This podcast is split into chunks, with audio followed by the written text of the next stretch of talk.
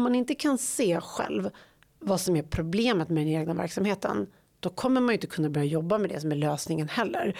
Och här önskar vi att det fanns en större självinsikt och kanske självkritik också eh, hos myndigheten att, att jobba annorlunda.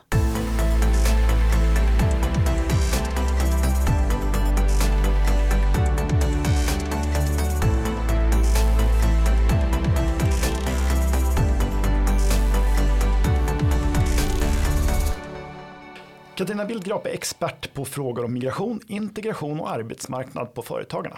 Katarina och Företagarna är aktuella med rapporten Missmatch som handlar om Arbetsförmedlingen i synnerhet och arbetsmarknaden generellt. Varmt välkommen till Skattebetalarnas podcast. Uppskattat Katarina.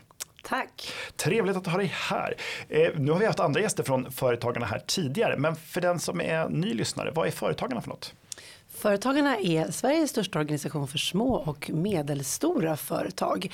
Vi representerar ungefär 60 000 företag och eh, det kan man, de flesta tänker nog inte på det men, men genomsnittliga antalet anställda hos våra företag är 4 till 5 personer. Så det är ganska små företag som det handlar om. Mm. Och en stor organisation med en ganska lång historia.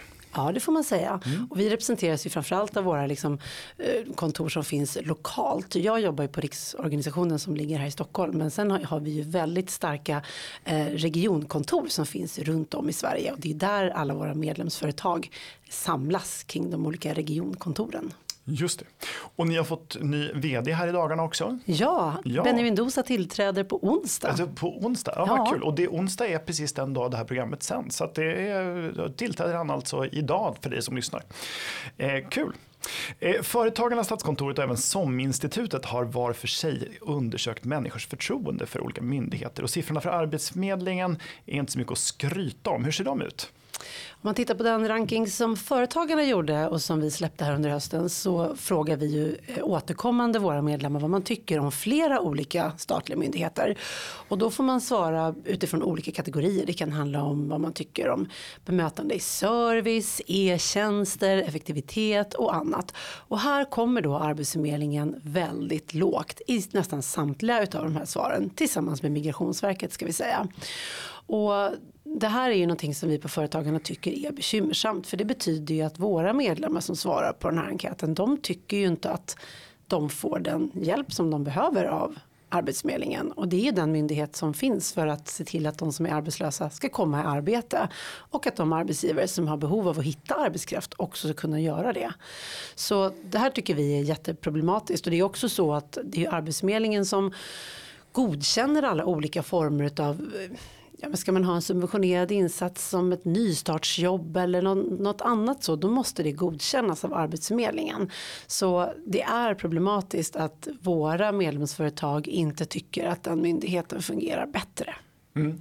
Nej, just det, för det är ju ett dubbelt uppdrag. Dels att se till att den som inte har arbete kommer i arbete, men också att de företag som söker arbetskraft just får arbetskraft. Exakt. Och, och vad är era medlemmars stora problem? Alltså förutom att de inte, vad, vad, vad består problemet i? De får inte arbetskraft via Arbetsförmedlingen, eller är det så att man inte kan, eftersom rapporten heter missmatch, är det så att matchningen inte fungerar? Alltså det här att, att se till att de som är arbetslösa har rätt kompetens. Vad är, vad är problemet? Rubriken syftar på att vi också i rapporten beskriver det som har hänt på svensk arbetsmarknad under de senaste 20 åren. Och där kan man se att det har skett en väldigt stor uppdelning. Såklart mellan de som har jobb och de som inte har jobb. Och det som har hänt under de här 20 åren är också att vi demografiskt har haft en väldigt stor invandring. Många människor som har invandrat till Sverige på grund av migrationsskäl helt enkelt. Och eh, vi har haft svårt att få de här människorna att komma i arbete och klara sin egen försörjning. Det har också skapat en grupp som står väldigt långt ifrån arbetsmarknaden. Som i princip aldrig har jobbat på svensk arbetsmarknad. Som inte pratar svenska språket. Och som inte har en utbildning som är helt jämförbar med det som efterfrågas i Sverige. Och då är det ju Arbetsförmedlingens uppgift att se till att de individerna erbjuds insatser för att kunna komma i jobb. Så när vi säger missmatch så tar det sikte på dels det som har hänt på arbetsmarknaden generellt men också hur arbetsförmedlingen fungerar eller snarare inte fungerar kring hur man upphandlar arbetsmarknadsutbildningar för att de här personerna ska kunna komma i mm. arbete. Och upphandlar man då inte i linje med det som efterfrågas utan kanske utbildningar som inte riktigt eh, är i linje med hur branschorganisationer och företag liksom arbetar då går ju individer utbildningar som faktiskt inte leder till jobb. Eh, och det tycker vi också är problematiskt. Så det var det om rubriken men om mm. jag skulle gå tillbaka till din fråga om vad våra företag eh, säger så får jag ju hänvisa då till att, att då får vi basera det på den rapporten om företagsrankingen och där ger man ju låga betyg till just bemötande och service. Och är man ett företag som har fyra anställda och ska sköta en hel verksamhet då har man inte jättemycket tid att sitta i möten eller vänta jättelänge. Har man ett kompetensbehov eller ser att nu behöver vi växa då behöver man ju göra det så fort som möjligt, helst igår. Mm. Då hinner man inte vänta i många veckor innan man får ett första möte och så får man någon som ska hjälpa en. Och så det, det tar lite för lång tid. Mm. Sen får man väl också säga att Arbetsförmedlingen fungerar ju väldigt olika på olika ställen. Lokalt kan det ju ibland finnas goda samarbeten.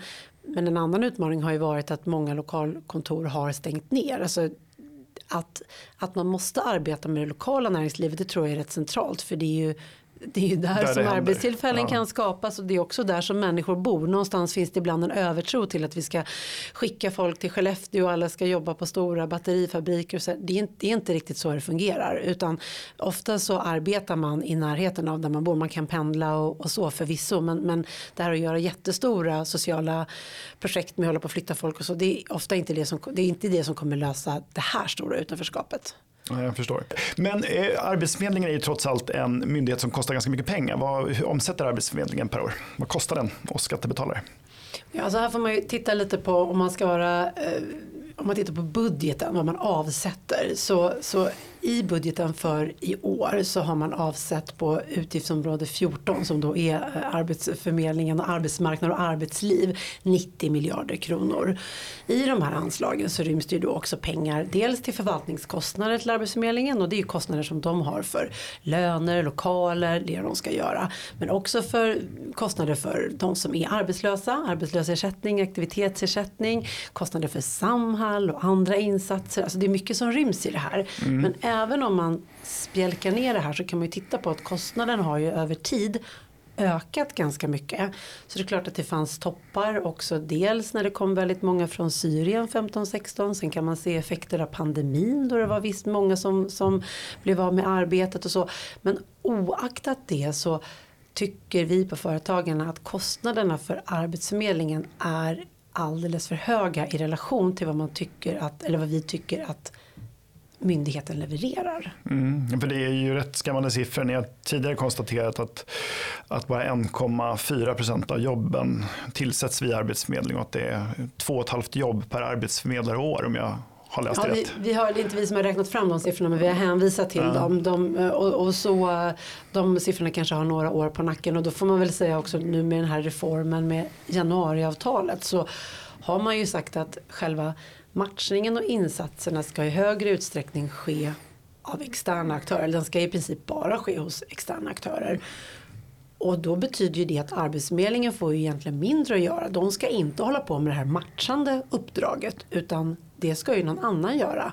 Då kan man ju också tycka att kostnaden generellt bör minska för Arbetsförmedlingen om, om man ska centrera till vad som är själva kärnuppgiften. Men det tycker vi väl inte att man har sett en minskning som motsvarar det kanske riktigt än. Men för de, ska, ja, precis, de ska i huvudsak upphandla tjänster istället för att utföra dem själva. Men mm. det är fortfarande inte en minskning. Eh, I er debattartikel då här nyligen i Svenska Dagbladet så, så, och där skriver du att Arbetsförmedlingen måste förändras eller läggas ner. Eh, och ni vill ge Arbetsförmedlingen tidsfrist på två år för att styra, styra om verksamheten mot service, effektivitet och resultat. Annars behöver man lägga ner verksamheten. Vad är det konkret ni vill se då? Det vi tycker i det förslaget det är ju att man ska målsätta Arbetsförmedlingens leveranser. På samma sätt som man kan mäta kvalitet i många andra saker och som Arbetsförmedlingen säkert ska göra med sina leverantörer i upphandlade tjänster. Kontrollera, lever man upp till de kvalitetskrav som finns etc. Så tycker vi på Företagarna att man ska målsätta Arbetsförmedlingens leveranser. Till exempel hur lång tid tar det från det att en person som har fått uppehållstillstånd får träffa en handläggare på Arbetsförmedlingen? Hur lång tid tar det innan man får sin första insats? Hur lång tid tar det eh, för en arbetsgivare som vill anställa och kontakta Arbetsförmedlingen innan man har fått relevant eh, hjälp? även i upphandlingskedjan. Alltså i alla processer så går det ju att mäta kvalitet. Och det menar vi att det gör man inte och det skulle man behöva göra. För att problemet som vi ser är att Arbetsförmedlingen har under lång tid i regleringsbrev och regleringsbrev är ju det som alla statliga myndigheter får från regeringen när de får instruktioner att det här är det ni ska prioritera och där framgår även olika anslagsposter för den budget som myndigheten har. Så det är det man har att förhålla sig till. Men i de här regleringsbreven så har det ju under lång tid stått att Arbetsförmedlingen ska bli effektivare. Man ska öka sin kontroll. Man ska göra mycket av det som vi egentligen skriver att man ska göra. Och det här spelar ingen roll vilken regering det är som säger det här. Direktiven har funnits men resultaten lyser med sin frånvaro. Och därför försöker vi nu från företagen att lyfta ett annat förslag. Men målsätt då den här myndigheten i sina leveranser för att se om vi kan få något resultat. Och kan vi inte få det då tycker vi att man behöver fundera på på vilket sätt kan vi göra det här annorlunda. Det låter ju rätt basic tycker jag att, att just tidssätta hur snabbt det ska gå för en arbetssökande att träffa en handläggare till exempel. Det låter ju som, det är ju inte rocket science ni föreslår. Nej men någonstans är det så man Gör man som man alltid har gjort så blir det som det alltid har blivit. Och det här är ju en politisk fråga. Hur vill man ha det med Arbetsförmedlingen? Är man nöjd med hur det är eller är man inte det? Är det okej okay att så här många människor står utanför arbetsmarknaden och inte kommer in? Att arbetsgivare inte kan få relevant hjälp att hitta arbetskraft? För oss är svaret glasklart, det är nej. Mm. Vi tycker inte det. Utan ska man lägga så här mycket skattepengar vi har ju, Sverige lägger ju ganska mycket pengar generellt eh, på arbetsmarknadsinsatser. Och det är ju bra. Tycker, tycker om, vi, om det ger om det, bra ja. resultat. Men om det är som det är nu, då är det ju inte det. Så att här känner vi att någonstans måste man ju det måste liksom finnas någonting. Man kan inte bara säga en sak men inte att det finns någon konsekvens om man inte lever upp till, till det. Så det här är ett försök att komma med ett konstruktivt förslag att förhålla sig till. Eh, som vi hoppas också kan bidra till att, man, att det pratas mer om, om Arbetsförmedlingen och arbetsmarknadspolitiken. För det tycker vi på Företagarna också att den debatten är väldigt frånvarande eh, och har varit ganska länge. Och det i sig är också problematiskt för då är det som att man bara låter det vara och så får det rulla på. Och så kan vi inte ha det. Nej, för det är ju ett, det är ett dubbelt problem. Både att vi har folk som är arbetslösa och att företag inte hittar rätt anställda. Det är ju en kostnad, det är en kostnad att folk är arbetslösa men det är också en kostnad när företagen inte har de, resurser, alltså de, de eh, humanresurser de skulle behöva. Nej, men absolut, och det kan vi säga. Vi gör ju många andra mätningar också. En sån rapport som vi gör det är Småföretagarbarometern där vi, vi mäter liksom företagsklimat och så hos små, små företag. Och där har resultatet år efter år varit att det största tillväxthindret för små och medelstora företag det är bristen på rätt kompetens. Man hittar inte rätt mm. kompetens när man ska växa. Och det är klart, är det ett företag som är fyra eller fem anställda där många behöver göra fler saker, man har inte bara en uppgift, man måste vara ganska allround då är det ju viktigt vem som blir den här femte personen eller sjätte personen som kommer in. Det går inte bara att, att, att ta in utan det måste verkligen vara en lagspelare som, som ger ett mervärde. Så, så jag förstår att, att det är svårt att hitta rätt kompetens um, men inte desto mindre så är det här en otroligt viktig liksom utmaning för Sverige. För löser vi inte den här kompetensbristen och det här handlar ju inte bara om arbetsförmedling måste jag säga. Det handlar om hela utbildningskedjan. Mm. Vad man väljer för, för det säger ju också våra företag att den utbildning som man efterfrågar allra mest det är ju yrkesinriktning, alltså gymnasieutbildning med yrkesinriktning. Och det vet vi inte är särskilt populärt bland ungdomar idag. Det är alldeles för få som väljer de utbildningarna. Så det finns ju mycket i det här som om man ska lösa hela kompetensbristen får man sätta det i ett större perspektiv. Men givet att det har kommit väldigt många människor till Sverige de senaste 20 åren så är det ganska många som är i arbetsför ålder som behöver komma in i arbetsmarknaden och då är det ju vuxenutbildning antingen via kommunen eller Arbetsförmedlingen som måste fungera bättre för att de här ska komma i jobb. Mm. Gott. Eh, ni skriver också att Arbetsförmedlingen ska skifta fokus från det interna till det externa. Från administrativ tungrodd handläggning mot snabb effektiv service. Hur ska man uppnå det här då? Ja, men vi tror ju delvis att genom att, att man själv på Arbetsförmedlingen genomgår någon form av perspektivskifte och börjar fundera på men för vem finns vi? Vad är vårt uppdrag? Vi har sett andra myndigheter som har genomgått väldigt stora förändringar, till exempel Skatteverket. Det var ju inte gjort på en dag utan det är ju en stor och lång förändringsresa som man måste göra och då måste man jobba, eh, det lite slitna uttrycket från grunden men det är ju någonstans där man måste göra det. är en ledningsfråga men man måste få med sig hela organisationen. Man måste veta vart man ska och man måste veta hur man ska nå dit. Och vi menar att idag så är ju huvudkontoret på Arbetsförmedlingen ganska stort. Det har lokalt blivit på vissa ställen ganska svagt. Och det där blir ingen bra dynamik för de som behöver hjälp. De kan ju inte åka till huvudkontoret i Sundbyberg och det blir väldigt problematiskt när väldigt mycket beslut ska fattas där och det blir det händer alldeles alldeles för lite.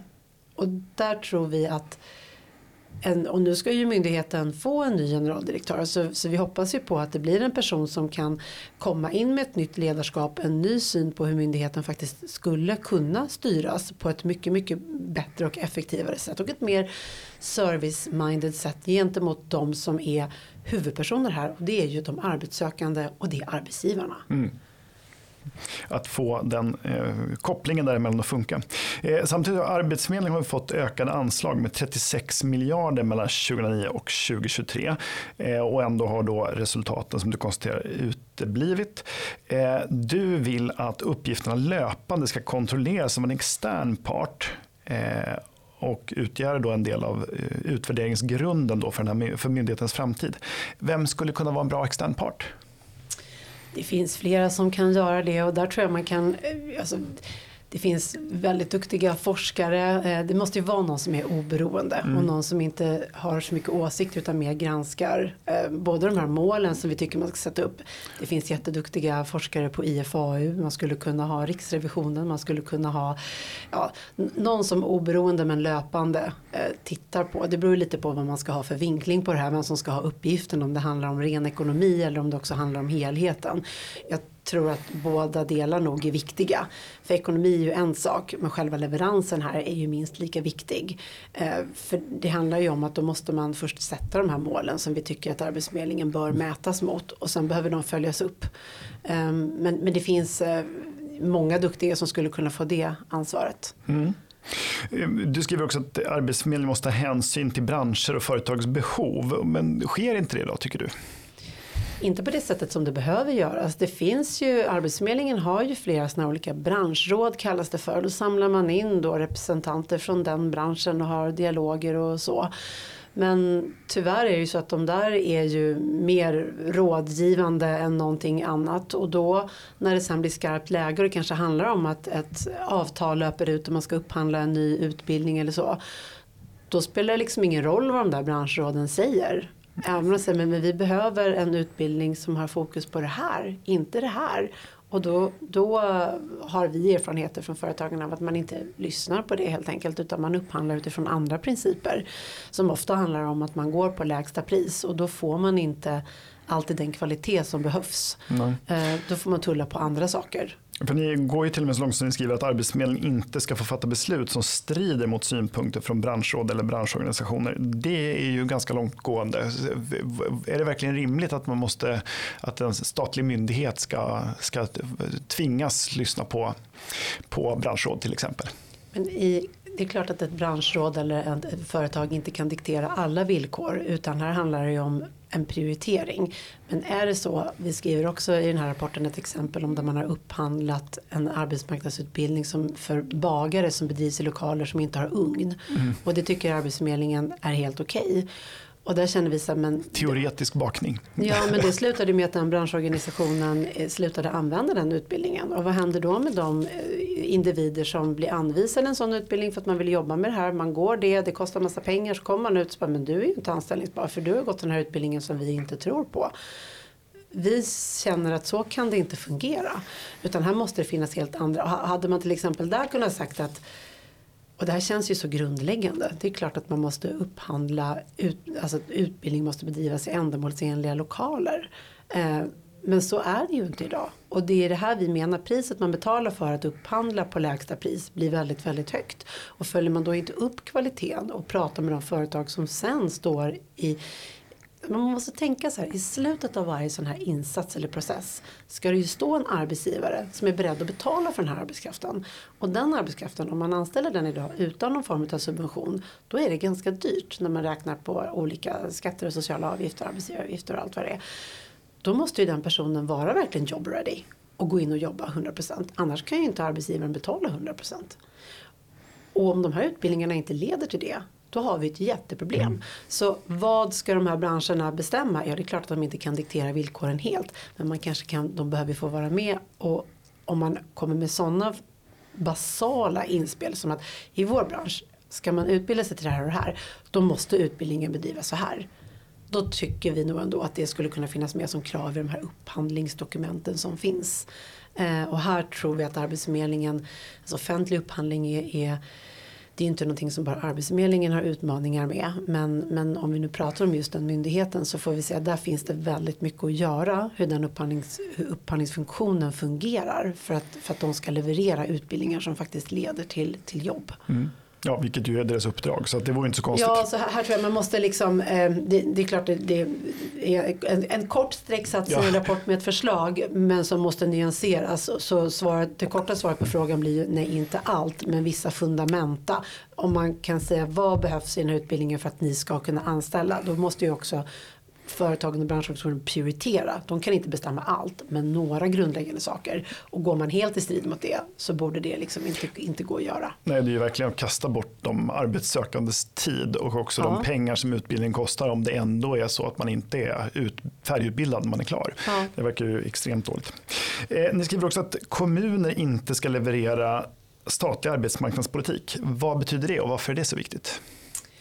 Men det här är ju någonting som, som det, vi började prata ganska mycket om det här i samband med att den här januarireformen eh, skulle lanseras eller drogs igång och då handlar ju det om att när man lägger över ansvaret för själva matchningen och insatserna på externa aktörer då måste ju de finnas överallt och då uppstod en diskussion, ja, men vad händer om det inte finns några leverantörer någonstans i Sverige? Vem ska göra det då?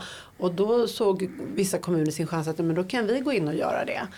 Och det vi från Företagarna ser nu när vi har skrivit den här rapporten det är ju också att det som händer på många ställen runt om i Sverige det är ju att kommunerna tar ju faktiskt ett väldigt stort ansvar. Det måste man erkänna.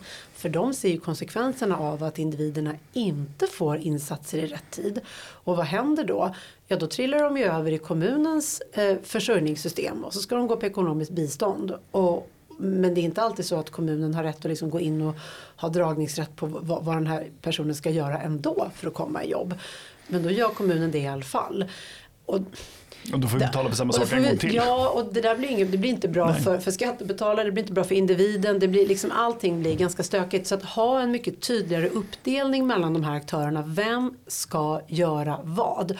Och här vet vi då, om vi tittar på många av de som står utanför arbetsmarknaden så är det personer som har, har kommit hit från ett annat land och som inte har jobbat i Sverige. Då handlar det ju ofta om flera insatser som att man behöver få svenska.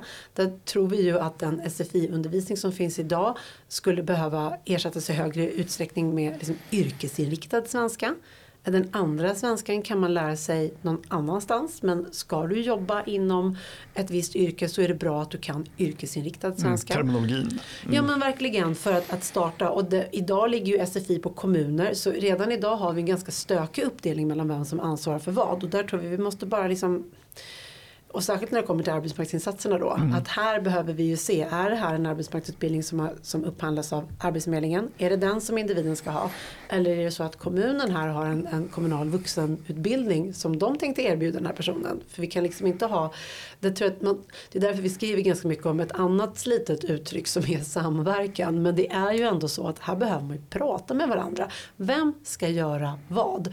För det är inte så att det är vattentäta skott. Och här tror vi att Arbetsförmedlingen regeringen och även kommunerna. Man kan ju lösa, och det lokala näringslivet såklart, mycket om man pratar med varandra. Vad, det, vad, vad finns det för arbetsmöjligheter eh, här i, i eh, Västra Götaland till exempel, i den här regionen? Ja, men, och, och så försöker vi väl utbilda för, för det. Mm. Eh, och att man gör saker lite mer Ja men både lokalt men också tillsammans. För att annars så, så, så kommer det liksom inte att gå. Och vad ställer det här för krav? Det ställer ju krav på samordning men också på utbildningsleverantörerna då misstänker jag. Ja men det gör det ju absolut. Men, men så som om, ur Arbetsförmedlingens Alltså de upphandlar ju de externa aktörerna idag och det är klart att de måste ju vara med här också. Det är ju det är de som ska leverera insatserna eh, och måste göra det med kvalitet. Så att här måste ju både Arbetsförmedlingen bli bättre på att upphandla de insatser som man vill ge. Men också att de ska ju vara utförarna lokalt mm. eh, här. Om det är så att, det, att man behöver en insats så är det ju de här aktörerna som har det uppdraget idag som ska göra det. Mm. Eh, ni nämner främjande medel. Vad mm. är det för något och vad skulle behövas förändras vad gäller dem? Ja, men I grunden tycker vi att det är någonting som är bra. Det är någonting som tillkom eh, 2015 tror jag var första året i samband med att det kom väldigt många flyktingar från Syrien.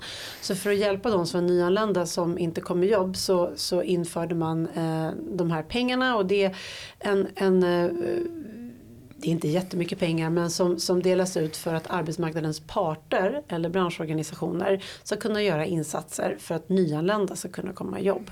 Och nyanländ det är man då enligt lagens mening under de två första åren i Sverige. Och då kan man få pengar för att göra olika saker. Det kan vara att starta mentorskap eller ta fram en yrkesinriktad språkutbildning. Eller göra någonting som man tror skulle kunna höja kompetensen hos de här eller stärka språkinsatserna. Och det där ser ju vi ger effekt när den som faktiskt ska anställa får vara med och bestämma. Men det här tror vi skulle ge resultat. Om vi får ta fram den här yrkesinriktade språkutbildningen och översätta den på de här tre eller fem vanligaste språken sånt ger ju effekt. Mm. Eh, och, och, så sånt tror vi man skulle göra mer av. Och, och här föreslår vi att man skulle eh, bredda begreppet att inte bara låsa det till nyanlända. Att alla som står utanför arbetsmarknaden idag skulle, borde kunna ta del av de här insatserna. Så man skulle kunna få göra insatser som riktar sig till dem, även till de som står långt bort från, från arbetsmarknaden. Så egentligen en, en lyhördhet för vad de som ska anställa efterfrågar helt enkelt. Ja absolut ja, och det här är ju ett sätt att möjliggöra, alltså frigöra medel för dem att men, ta saken i egna händer då. Mm. Gör någonting själva och det, det är ju bra men det blir ändå fortfarande i ganska liten skala. Mm. Vi tror ju att man också, det är ju bara ett komplement. Den stora pucken ligger ju i att man i det ordinarie systemet ska ha en mycket tätare dialog med branschorganisationer och med företag och med de som faktiskt ska anställa så att man kan påverka i hela processen från början. För då, för, för då blir det ju någonting annat. Då kommer jag lite till, till kärnfrågan. Så här. Nu har ju Arbetsförmedlingen jobbat på, jobbat på här i, i ganska, under ganska lång tid. Den här tidsfristen på två år, vore det inte lika bra att lägga ner Arbetsförmedlingen på en gång istället för att vänta? Men det är ju ett politiskt beslut. Mm. Och här, det, det, vi från Företagarna tyckte väl ändå att det var någonstans så måste man ju ge de har fått många chanser redan, absolut. Men att bara säga lägg ner känner jag så här, ja det är inte uppenbart vad som ska komma efter heller. Då, tror jag, då skulle man behöva göra en bodelning mellan de uppdrag som Arbetsförmedlingen har idag. Precis som när alliansregeringen tillträdde så la man ner Integrationsverket. Mm. Det är nog inte jättemånga som har saknat den myndigheten alldeles oerhört. Nu hade de ett mindre uppdrag än vad Arbetsförmedlingen har såklart. Men det går ju att fördela ut till exempel den statistikdatabas som Integrationsverket hade den la, lades över på SCB och så här, så det går ju att hitta hemvister för saker och ting. Men det är klart att kärnan i mycket av det som Arbetsförmedlingen gör kommer behöva göras av någon annan. Och i den bästa av världar, jag menar om man skulle vända på, på frågan, men om man skulle skapa en myndighet idag som skulle ha i uppdrag att se till att hjälpa arbetslösa att komma i jobb. Då skulle man ju inte börja med att säga att budgeten för det skulle vara 90 miljarder. Då skulle man ju aldrig få igenom den myndigheten. Då skulle, ju, nej, men då skulle ju finansen säga, men vänta vad har, ni, vad har ni räknat här? Det, här? det här går vi inte med på. Men nu har det bara successivt glidit och blivit. Och det är det här någonstans måste man sätta liksom en bromskloss mot det.